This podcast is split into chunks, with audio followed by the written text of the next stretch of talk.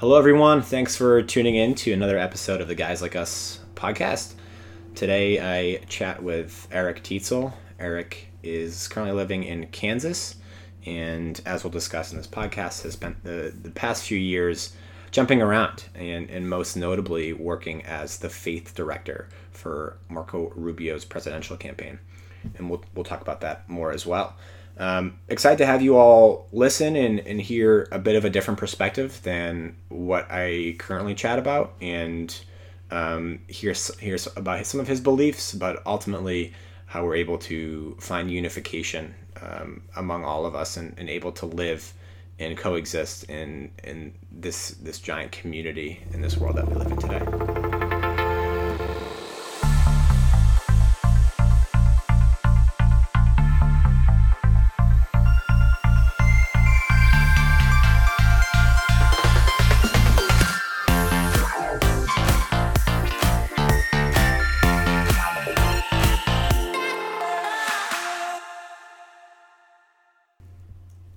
Hello and welcome to the Guys Like Us podcast. This is your host, Tyler Brondike, and today I am joined by Eric Teetsel. Eric is currently based in Kansas.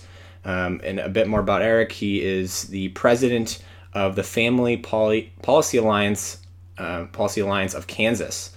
Um, and as we'll discuss in this podcast, um, has some, some quite interesting and, and diverse experiences um, in faith, politics, and really at the intersection of the two. So, without further ado, Eric, thanks so much for joining today. Well, thanks, Tyler. It's a pleasure.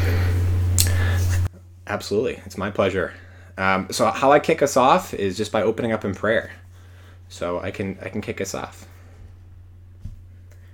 Dear Heavenly Father, thank you for bringing Eric and I together uh, this evening. Just incredibly happy and grateful to be able to connect um, and just hear a bit more about Eric's background, his story, and how he's using your gifts um, to the best of his ability, and just where he is right now, and how he's looking to make an impact on the world. I'm just excited to hear um, what's been going on with him, and just how I can support and, and, and be there um, in spirit. In Jesus' name we pray. Amen. Well, um, to kick us off, um, I, I, think it, it, just it just most fitting just to ask kind of about your background and what the intersection of faith and politics uh, really entails. As I, you know, that's kind of your mo now. Yeah, well, sure. Thanks. I won't go on and on because uh, your kind introduction alludes to um, the fact that I've had a lot of jobs in a short period of time. Um, so uh, uh, I'll just give the, a brief overview, and then uh, we can dive in wherever you want. I um, I'm an army brat. Uh, my dad was in the uh, in the army for 29 years, so we moved around a lot. Uh, I was always very interested in policy and politics. Ended up going to a Christian college outside Chicago, Wheaton College, and unlike I guess most people who end up in policy, college was actually a time when I when I got away from it. I just was doing other stuff um, in fact, uh, after four years of my undergraduate experience, I went and got a master's degree in education with an emphasis in, in something called student affairs, which is basically the track for people who want to become a dean of students or, or something similar to that. Um, so I did that and uh, worked at a small Christian college in Denver. Uh, my first full time job. I was a life direction advisor uh, at the age of 23. Had a lot of wisdom to uh, to pass around and uh, yep. so I did that for a couple of years, and then through a whole range of circumstances, ended up being offered a job at a think tank in D.C. Uh, called the American Enterprise Institute. They were launching a new project to teach Christian college students about the links between the values of faith and the free enterprise system. And I didn't know anything about capitalism or economics or really public policy, um, but I knew Christian higher ed. And so they brought me in to kind of Sherpa them through those treacherous waters um, and it was my introduction to to politics and public policy um, at the national level. Uh, did that for about three years, and then uh, took over something called the Manhattan Declaration for another three or four years. Uh, for those who don't know, the Manhattan Declaration was a statement about uh, the issues of life, marriage, and religious freedom, and why people of Christian faith um, ought to affirm those goods and uh, Stand in Their Defense. It was launched by Chuck Colson and Robbie George and a whole host of other Christian leaders. Uh, did that for about four years. Worked on the Marco Rubio campaign, and then uh, the campaign for my senator, uh, Senator Jerry Moran. And after all of that, uh, the job that I have now is as the president and executive director of the Family Policy Alliance of Kansas, which again is an organization dedicated to the issues of life, marriage, and religious freedom, uh, focused on policy here at the state level in, uh, in the wonderful state of Kansas. Awesome. That's a that's a very thorough introduction. So I, I appreciate the context. And and um, one thing I, I want to touch on is is kind of looking at the, the the different I guess core values you could say of the Manhattan De- Declaration, and then uh, you know of, of, where you where you are right now. Um, so uh, can you just say them one more time? So is life, um, marriage, and religious freedom. Is that correct? Yeah, that's right. Those are the those are the top line issues. Okay. And um, obviously, uh, properly understood, within each of those buckets um, can fit a whole range of other issues. Uh, the dignity of human life is a very broad uh, principle, an essential one. I, would argue a foundational one. Um, and there are a lot of things that fit under that. Abortion certainly is the foremost example, but it's not the only mm-hmm. one. Um, so we talked about life uh, as regards the issue of abortion, but also uh, things like assisted suicide, um, a lot to do with uh, uh, science and the ethics of different uh, new scientific techniques as they relate mm-hmm. to life, uh, that sort of thing. And the same could be said for for family. You know, uh, that's one that's often understood to mean uh, gay marriage, and it certainly mm-hmm. did mean that, especially for me during that period of time, which was the on ramp to Windsor and Obergefell and all the rest. Um, but the family, properly understood, is much bigger than uh, than just uh, a policy decision about about who gets to be considered married for tax purposes. Um, it really has has more to do with um, how we organize ourselves as a society, and um, and and the best way to um, uh, prepare children to be healthy and productive uh, future leaders in society. Um, and then religious freedom um, mm-hmm. is one that uh, uh, is a little more straightforward, although uh, its bearing on many different aspects of life makes it nonetheless um, pretty interesting and somewhat complicated. Mm-hmm. Well, excellent.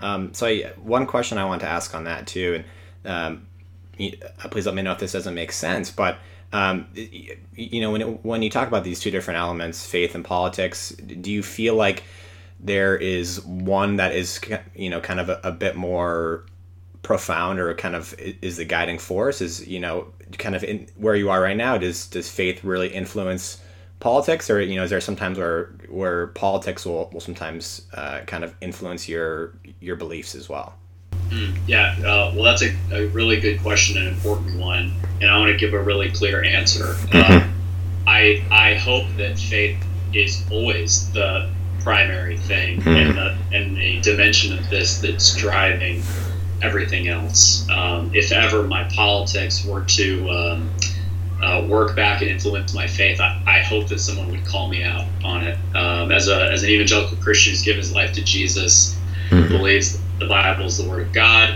and the source of all truth and wisdom, um, if I'm not uh, doing things that are uh, consistent with the full counsel of God's word uh, as best I can understand it in my limited capacity, then then I'm in error, and uh, uh, that's how I try to live anyway. Though certainly, if you check my Twitter feed, I fail all the time. okay, okay, yeah. Twitter Twitter is an easy way to um, to to make mistakes, but uh, you know, but also a, a, a great way to get your word out too. Yeah, it can be. I guess. Yeah. Absolutely. Um, so on that note, I, I want to shift gears a little bit and and talk about your your the presidential campaign with Marco Rubio. Um, I know this was you know as you mentioned was a was a career or you know a job in a short amount of time and kind of seeing how quick that went um, wanted to start start back and um, look at how you initially assumed this position and then kind of taking us forward and, and what your time was was like during this really incredibly interesting presidential election. And I can speak for myself, being in D.C., there, you know, you could really see this this divide.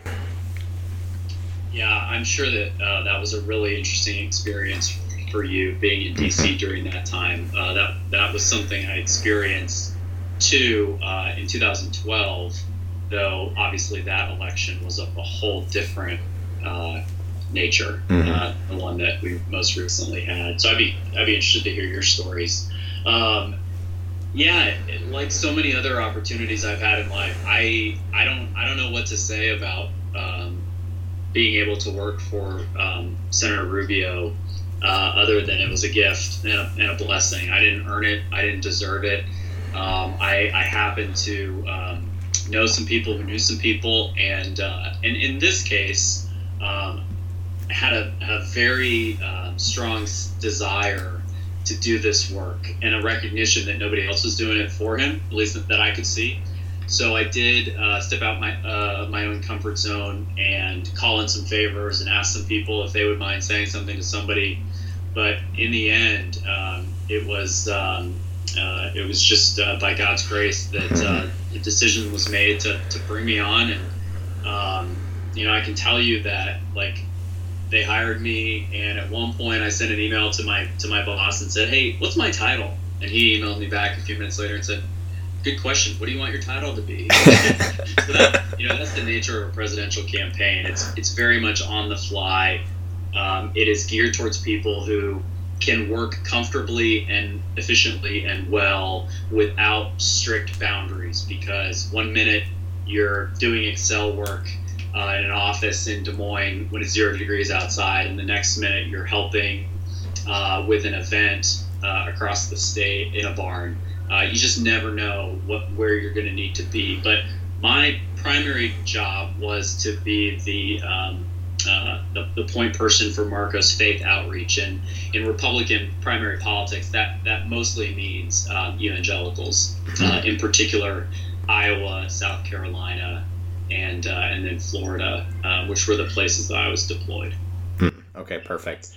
Um, so yeah, and, and, that was actually kind of leading into my my next question. Um, when you look at faith outreach, um, you know, obviously getting into these different communities and and and and you know just just trying to, I guess you know just chat with them and, and have conversation and, and get them on board.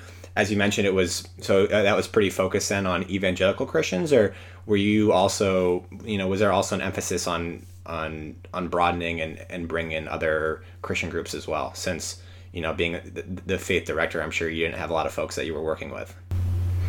Um, I did not have a lot of folks uh, that I was working with, at least not on my team. Although mm-hmm. we did have a, a, super volunteer, a guy who became a good friend of mine named Martin, okay. um, who uh, is Jewish, and, um, and he he came in and and I went to him, and he, he obviously knew his his community, his religious community, had lots of contacts there. And I asked if he would mind sort of picking up that baton and uh, and running with it because it wasn't my area of expertise. I didn't I didn't know the secret handshakes, right? And, and he did, and so he did a lot of really good work for Marco on that front. Um, but you know, it, it's really just as I mentioned, the, mm-hmm. the nature of the beast in this in this specific role. Um, in a place like Iowa, uh, evangelicals, and, and if you want, we could talk about that, that word. A lot of people use it in a lot of different ways, and, and it probably has a slightly different meaning for, for everyone who hears mm-hmm. it. When I say it, I mean um, you're kind of like everyday uh, Christian uh, who goes to a, a, a, a, community Bible church or, or a Baptist church or an evangelical free church or something, right? Um, uh, standard Protestant evangelical Christian, someone who wouldn't um, uh, who, who, wouldn't uh, affirmatively say that they were, you know, an, uh, a member of the Orthodox tradition or of the Catholic tradition. Mm, okay. Um, I think there are uh, in my in my work anyway. We certainly um, reached out to um, Lutheran churches for example. Some people would say evangelical and exclude members of mainline denominations, and for good reason. But for my purposes, I was just trying to find people who love Jesus. Mm-hmm. And when we're going to participate in the Iowa caucuses, and so mm-hmm. we called those evangelicals, and um, and uh, and then the same is, was was true in South Carolina. Mm-hmm. So uh, when you were you know outreaching these people and and just finding people who love Jesus, um, were you going back to kind of these these you know these these main tenets and beliefs that have kind of been part of your experience, or is there other is there other elements that you would really try and and and you know hammer home and, and make a focal point? Yeah, those, those are the main ones. Okay. Um, I think that uh, uh, the life issue was was obviously a motivating factor Mhm. um, in that election, in every election, um, in, in modern political history. It's it's been a, a huge thing that gets um, uh, evangelicals to the polls that care a lot about this issue. Not just evangelicals, but certainly evangelicals. Um, there were a few others. You know, in, in this election, the um, uh, future of the Supreme Court, I would say, was probably one B of uh, items of concern to people of faith, um, and certainly the people that we were trying to reach. So we talked a lot about um, Scalia's seat and uh, and the prospect that other seats might might open up. And I think if you did, and people have uh, polls of, of self-professed evangelicals, they would tell you that was a, a main reason why they they eventually made the decision that they did. Um, the primaries uh, are, are a unique beast because you have a bunch of candidates, most of whom, um, at the end of the day, would fall in the same position when it comes to these issues, or at least they tell you that they do in order to get your vote. So, you know, how do you how do you go into Iowa and try to convince um, somebody in uh, Des Moines or uh, uh, Cedar Rapids to pick Marco instead of Ted or Trump or uh, Huckabee or Santorum or you know uh, uh, there were a lot of guys um, uh, Bobby Jindal uh, there were a lot of guys in this race that had serious credibility when it comes to the issues that uh, are most concerned to evangelical Christians and Mhm. so the real challenge for me was figuring out uh, both how to win people over and also how to get turnout among demographics that um, I hypothesized were going to be um, most likely to be a, a Rubio type of uh, Christian as opposed to, say, a, a Cruz type or this new thing that we come to know as a Trump type. And I'm not sure we really do know what that means, actually. Yeah, I don't, I don't know if we do know what that means either. Um, and I, I actually want to rewind a bit, and, and you mentioned that there was somebody else that helped you um, that was uh, that is um, of- is currently of Jewish faith or or, or was previously of Jewish Jewish Jewish faith. I just want to make sure I understand. Yeah, yeah, is, is. Oh wow. Okay. So so you know that person that was a volunteer would so they would be reaching out and speaking to to you know to Jewish communities. Then um, was was was a lot of his job also focused on outreach. Yeah. Wow. Okay. So I, I guess the question I want to ask then is how you know how were you able to kind of both being under this this this campaign both be, how were you both able to kind of serve two different religions you know? I- obviously there's a lot of you know there's a lot of truths um, uh, there's a lot of overlap between um, Judaism and Christianity but but ultimately um, two different sides. Uh, well, uh, we were not um, we were not engaged in a uh, in a race to win souls. We were engaged in a race to get people to vote for Marco Rubio. And so I okay. think that the um, the strategy was to show people why Marco was the kind of uh, leader uh, who would um, uh, stand up and defend and promote uh, the things that they cared about. And for evangelicals, those things were, uh, we think, animated by by their Christian faith, and for many uh, Jews, uh, they're animated by their by their Jewish faith. Um, and uh, and and Marco happened to be the kind of candidate whose whose leadership on a whole range of issues um, was was quite appealing to to those demographics, and of course many others. Awesome. Great. Um, the next thing I wanted to, to chat a bit, you know, along with your um, your you know en- engagement in in outreach, I know that you are now a, a co-author of a book, "Marriage Is: How Marriage Transforms Society and Cultivates Human Flourishing." Um, can you kind of give us a, a brief intro into the book and kind of you know your quick you know thirty second pitch on, on onto what it is, you know, for folks who might not be familiar? Yeah, absolutely. And I'll give a shout out to my best friend Andrew Walker, who uh, co-wrote this book with me, and we're still best friends after co-writing a book together. uh, it's a real testament, I think, yeah. uh, more than me. Um, For sure. We uh, in our work did a lot on um, on marriage. What is it? Uh, what should our public policy be related to marriage uh, from a theological perspective? from a philosophical perspective, uh, from a sociological, historical perspective, and on and on. And mm. as he and I were engaged in that work, we both came to an understanding, which is that marriage is the foundation of human civilization.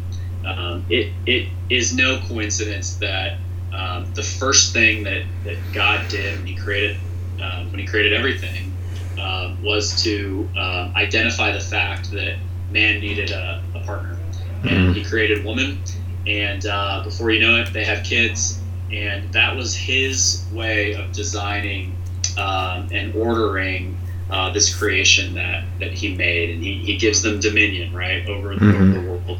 So right from the start, we see there's something going on here. And today, if you look at social science data, it tells you um, the same story. If you're looking at good, solid empirical research. I don't care who's doing it. I don't care what the specific question is. What it'll tell you is in situations where you're looking at um, social ills, uh, crime, abuse, um, illiteracy, lack of educational attainment, um, uh, poverty, hunger, um, uh, alcoholism, uh, drug abuse, mm-hmm. any of those uh, social ills that we would identify, a person who's raised in a home with their biological mom and dad is going to be less likely to uh, experience or engage in those behaviors. That's just a fact. We just know that that's a fact. Now, there's no such thing as a silver bullet, right? There are people who are raised in a home with their biological mom and dad who experience hardship, who, who get involved in things that that as a society we would recognize as, as not good, as pernicious. Um, but at the meta level, if you look at the data, we know kids who are raised in a home with their mom and their dad tend not to experience those things at the same rate as people who come from any other home type. And so our argument in the book is basically if you really care about the poor, if you really care about giving children a chance to achieve everything they're capable of being, uh, you should care about marriage and you should want to preserve and protect and uphold and uplift um, the basic unit uh, of, of marriage and the family. Mm-hmm. Great.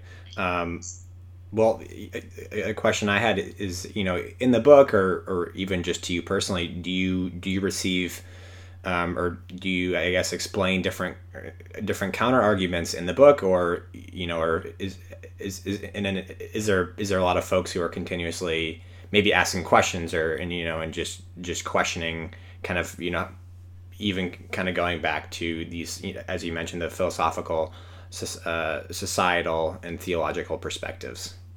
Yeah it's a good question. Um, we don't really uh, tackle um, counter arguments that much mm-hmm. we address um, gay marriage uh, to some degree in the book of course you have to but our, mm-hmm. our goal is not to write a book about the difference between marriage and, and same-sex mm. marriage uh, or any other form of marriage so much as it was to just um, drill down into what, what marriage is and even more than that why it matters that it mm-hmm. is what it is and to try to give people a vision of um, how we might start to um, start to really rebuild and uh, and create a, a, a better um, society with more opportunity for everyone. Um, yeah, we got a lot of pushback, mm-hmm. of course. Um, people, uh, uh, people don't want to believe that this could be true. Uh, there's there are some studies out there that would show that um, other uh, family arrangements are fine. Uh, we could get into criticisms of mm-hmm. that research and why some is better than others, and I'd be happy to admit that uh, there's a lot maybe that that we that we don't know that we know that we don't know. Um, uh, but uh, at the end of the day, I, I'm, I'm, I'm proud of the fact that we were able to change this conversation a little bit and hopefully uh, get some people thinking about what marriage is um, uh, and, and why it's important. Great. Yeah. And, and I, I, I love that, that last point too. And I think you know the, the, the purpose or you know one of the, the main reasons for this podcast too is to is to get people thinking and just to to maybe question their beliefs that they you know have already had or or maybe something that they haven't really questioned in the past and haven't really thought of. So um, you know, I, I, I love to hear about this perspective as it's not something that, you know, I, I normally hear and it, it it's good to hear um, this angle. Good. Well, yeah. I wish I could say I'd send you a copy of my book, but it's an ebook. So okay. Uh, I'll email you a copy of my book and love you. That sounds good. Um, so I guess after that book, or you know, has that prompted you to to write another book? You know, either co-author or author yourself. Um, I haven't yet done that. Uh, mm-hmm. I think about it a lot. Um, it. Uh, I had a professor in college, a, a, mentor of mine, who had written a number of books, and I asked him once, um, "What drove you to do it? It seems like such a daunting task to write a book." And he kind of nodded and said, "Yeah, it is a daunting task, um, and I would only do it if I have something to say." Mm-hmm. And that really stuck with me. Um, I uh, I'm, I'm, not the smartest guy in the world. I don't have all the academic credentials um, or the experience. Um, and there are a lot of people who deserve to be writing books, and I am the person who needs to be buying and reading them. That's sort of my attitude, because uh, it's true. Um, mm-hmm. It, one of these days, um, maybe maybe something will pop up where I feel like I, I have something to contribute to the conversation, um, but uh, haven't haven't quite found that thing yet. All right, sounds good to me. Um, so moving forward, um, I guess you know in, in, this country, and then you know furthermore, just in, in the world that we live in today, um, what do you think the, the, the future of faith looks like? I, guess it's a it's a pretty big question. So we can you know you can start high level or you can kind of get in different examples, however you wanna you wanna answer it. Yeah, tell me tell me if this isn't the conversation you really wanted to have, and we'll just go where you want to go. But sure. I think the first thing that came to my mind is that um, there is a future of faith. You know, for um, for a long time, um, many people would have told you that the trajectory of um, genuine religious belief was on a downward trend. And mm-hmm. then as societies became wealthier and better educated and more enlightened, they would necessarily become less religious. Um, and this goes all the way back to mm-hmm. uh, like like Thomas Jefferson. I think used to write about how eventually we'll all be um, uh, Unitarian Universalists and uh, and won't that be a good thing? In the meantime, let's protect the right to religious free exercise. Um, and uh, that is not true. Uh, if you look at the world today, it's more religious than it was 10 years ago. Certainly, you can look at uh, public policy, you can look at um, our, uh, our, our national affairs around the globe and see that religion is central to life for billions and billions of people on this planet, and it has a real effect on uh, the lives of, of Americans. Um, I think that surprises some people. Um, I would imagine that uh, domestically, people who um, are engaged in high uh, pitched policy battles with people of faith maybe are surprised at um, just how strong uh, the, the, the, sentiment of faithful people is and their unwillingness to uh, to let go of it, even in the face of so much cultural pressure and momentum to do so. Um, and I think that's may, maybe, I mean, for all the downsides, for all the things we wish would, would not be the case, um, maybe that testimony um, will be a powerful thing and cause some people to go, wow, uh, what what is it that would cause someone to hang on to um, what appears from an outsider's glance to be merely a uh, uh, uh, a religious tenet, uh, even though it's costing them so much relationships, job prospects, um, cultural cachet, all out the window mm-hmm. just for this religious tenet. Why not just let that go? What would cause someone to hang on to something like that? I, I think maybe I'm naive, but I hope that that would that would inspire some people to, to look a little bit deeper and maybe find something. Mm-hmm.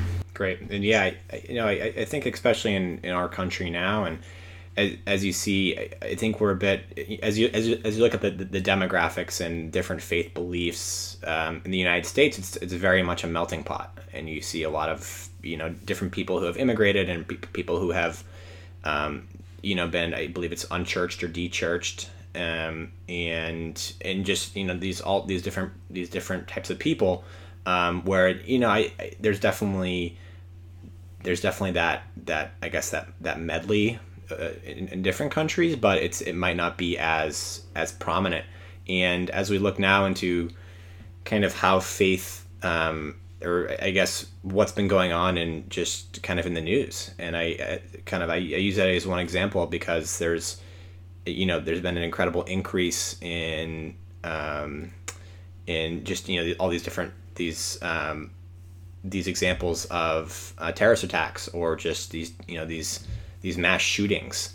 Um, and I'm and I'm, I wonder if this is if this is going to prompt you know prompt some some folks to, to start thinking and start thinking about how we can start unifying and, and, and start finding something that's that's much deeper than, than just just ourselves. Yeah, well, I, I think that's um, a goal that a lot of people mm-hmm. And, and one of the neat things about faith is that um,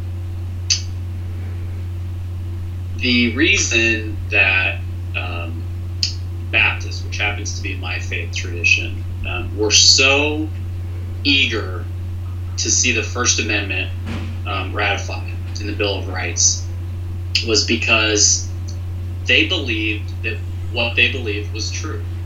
And that if only given an opportunity to vie for what they believe in the public space, they would win. And so they weren't afraid of other people who believed differently from them. Uh, they weren't afraid of allowing those people to set set foot in the same public square and have this competition of ideas um, occur because they believed that they would win. And uh, so they didn't have to be scared. They didn't have to feel threatened. They were confident.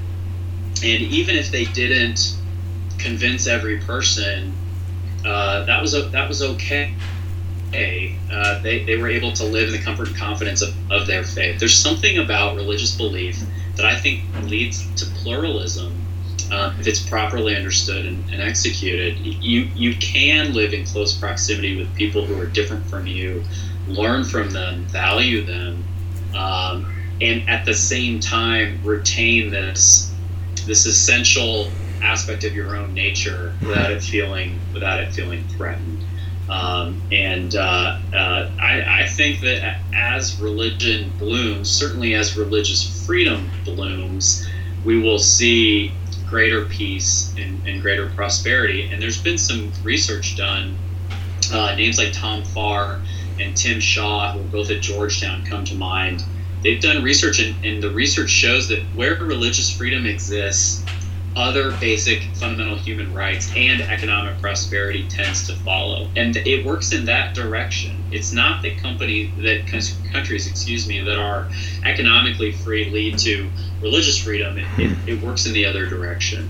Um, there's something so fundamental and unique about the nature of religion in people's lives. It's just so basic that um, uh, that that it uh, it tends to lead to um, many other human goods when honored. Wow, that's really that's really interesting. I'll have to, I'll have to read more about that. Um, and you know, the final few few questions I had as as a lot of folks that are listening to this podcast now, um, I think come from you know different ages, different faith experiences, and different backgrounds. Um, kind of at a pretty high level and just want to know some advice you have for people who are looking to get started and learn more about Jesus. Oh wow, good question. Uh, oh. yeah. Um, you know, I love to read, um, and so you know, I, I could recommend uh, several books, and I will. But let me start in a different place and say, find a good church and just go. Uh, people at church are really nice. They're really welcoming. You're not going to experience judgment. You're not going to experience curiosity, being the being the the, the sort of uh, uh, weird weirdo who walked into a room, told people who all know and love each other. Um, uh, church is great. And if you are looking for resources on finding a good church in your area, um, if you don't happen to know somebody who, who is a regular church attender, um, you can go to a place like, uh, well, you know, I'm a big fan of Southern Baptist churches. You can go to their website, Southern Baptist Convention.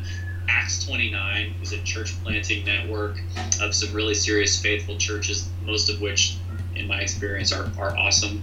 Um, so that's that's just two places uh, mm-hmm. I'd recommend for people to start and uh, and just experience it for yourself. Introduce yourself to the pastor. Let him know who you are. He'll, he'll buy you a cup of coffee, and you all can talk and and get plugged in in that way. Um, Mere Christianity is C.S. Lewis, um, uh, probably the book everyone would point to if you ask them this question outside yep. of Scripture. Um, it's just a wonderful book. Another one that's a favorite of mine is Henry Nouwen, um, The Return of the Prodigal Son. Uh, Nouwen is a, a, a Dutch man uh, who had an incredibly difficult life and uh, yet, in spite of that, um, stayed stayed close to Jesus and, and, wrote some truly beautiful things about his journey. Um, so those are just two of my own um, personal favorites. Other than that, I would say uh, the Gospel of John. You know, find a Bible mm-hmm. and uh, just start reading about Jesus himself uh, in many places in his own words. And uh, that, that's something I try to do regularly in my own Bible study is just go back to the basics with the Gospels and uh, remind myself who this who this man was and and why what he did is so um, so important. Mm-hmm. Well, great. Thank you very much. I appreciate that. And yeah, there's I, I love to ask this question, and um, you know, there's definitely some overlap um, with with different responses, but I, I also you know learn new new books or just like new new ways of of I, I guess starting to explore your faith too. So it, it's always great to hear. Yeah, that's a great question. What would you say? Yeah, I, I think the biggest thing for me is um, starting with a, a community that whether it's a you know whether whether whether it's a church or you know if you're in in in college uh, um, finding a different campus group or you know even just some people that might be of christian faith and you can just kind of you know chat with them once a week and just have different conversations with them, ask them questions. Um, but I think you know finding people who you can trust and people who um, might be you know have some some some some some similarities between you, I think is a good place to start. And and I've found at least in my my faith walk, um, I start I first started with uh, I played I went to Stonehill College and I played soccer, so we we we held an athletes Bible study. So this we, a lot of us spent a spent a lot of time doing doing the same things. You know, training, playing in games, being with team, being with the team, and then you know studying and, and going to school as well. So, I think finding some folks that have some similarities between you is a good place to start. And then as I as I as I learn now, it's and as you mentioned, it's good to be in a community that's very diverse and where you are kind of shoulder to shoulder with somebody of a different belief or or, or somebody who might come from a different, you know, quote unquote church. That's great. Yeah, those are really good thoughts. Mm-hmm. Um, well, thanks. Uh, last last thing I want to know is um, what is something that you feel that people should know about you, um, and then you know, and then uh, just where, where people can find you too. Hmm. Uh, people, I'm on Twitter as we talked about mm-hmm. before. Mm-hmm. Uh, love it or hate it. I don't know, uh, but I'm on there. Uh, it's just at Eric Teetsel, um, and I'm on Instagram too. But that's mostly just pictures of my kids. Um, so um, a lot more important. But if you're interested in these conversations, it's not as yes. not as not as active. Um, I don't know. What's something people should know about me? I, I love to have this conversation, and, and I, I really um, hold out the belief that um, liberalism properly understood, this American experiment, a bunch of people who are not like each other living in close proximity, I think it can work. And uh, I hold a lot of opinions that a lot of people hate. That doesn't cause me to hate them, and I hope it doesn't cause them to hate me. Uh, I think we can find a way to uh, to live side by side in, in peace and uh, to create more opportunity and prosperity for everybody. And and I want to be part of that process. So um, I hope that if people are listening and thinking, um, you know, who's this white supremacist, capitalist, patriarchal, cisgender bigot? uh, that, that they would uh, sit down, I'll buy coffee, and, and maybe we can find some areas where, where we actually uh, agree and can recognize the, the inherent dignity in one another and, uh, and move forward together. Well, no, I, I think that's that's a great way to end too, um, and just really trying to find those those unifying factors that that, that bring us together. And um, great, I, I love that. Cool. Well, thanks, Tyler. This is fun. Awesome. Well, thanks so much for joining. And uh, the last thing I, you know, I'd love for you to close us out in prayer. If that's okay with you. Absolutely, I'll do that. Dear God, thank you so much for uh, Tyler. Thanks for, um, you know, living today and at the time and the place in which we live. I'm just constantly amazed um, at at the blessings that surround us, especially when it comes to technology. We, my wife just had a baby, and um, uh, modern medicine is a miracle and and I think that Tyler and I can connect and talk about you over a computer um, from a thousand miles away is miraculous. Um, so um, thank you for blessing us in this way. We didn't deserve it. We didn't earn it. Um, and I pray that he and I both and everyone listening would recognize these these miracles all around us and uh, and use them, steward them. Um, you've given them to us, I think, for a reason, and that reason ultimately is to honor you, to worship you, to live lives that are proof of the fact that you live within us and the hopes of creating um, even more disciples. So uh, give us eyes to see and ears to hear opportunities to do that. Um, thank you for everything you are. Uh, we pray all this in your name. Amen. Amen. Amen.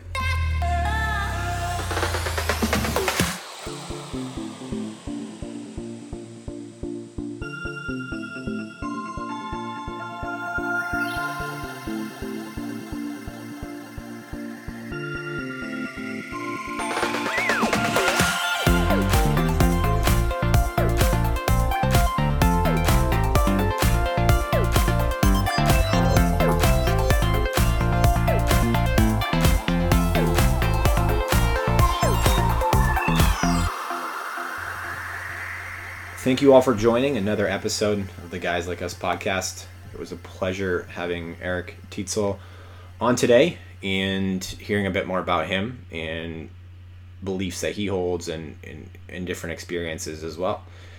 If you have any questions um, for Eric, for myself, as always, f- please feel free to reach out. Eric can be found on Twitter at Eric Teetsel. Uh, that's probably the best way to reach him.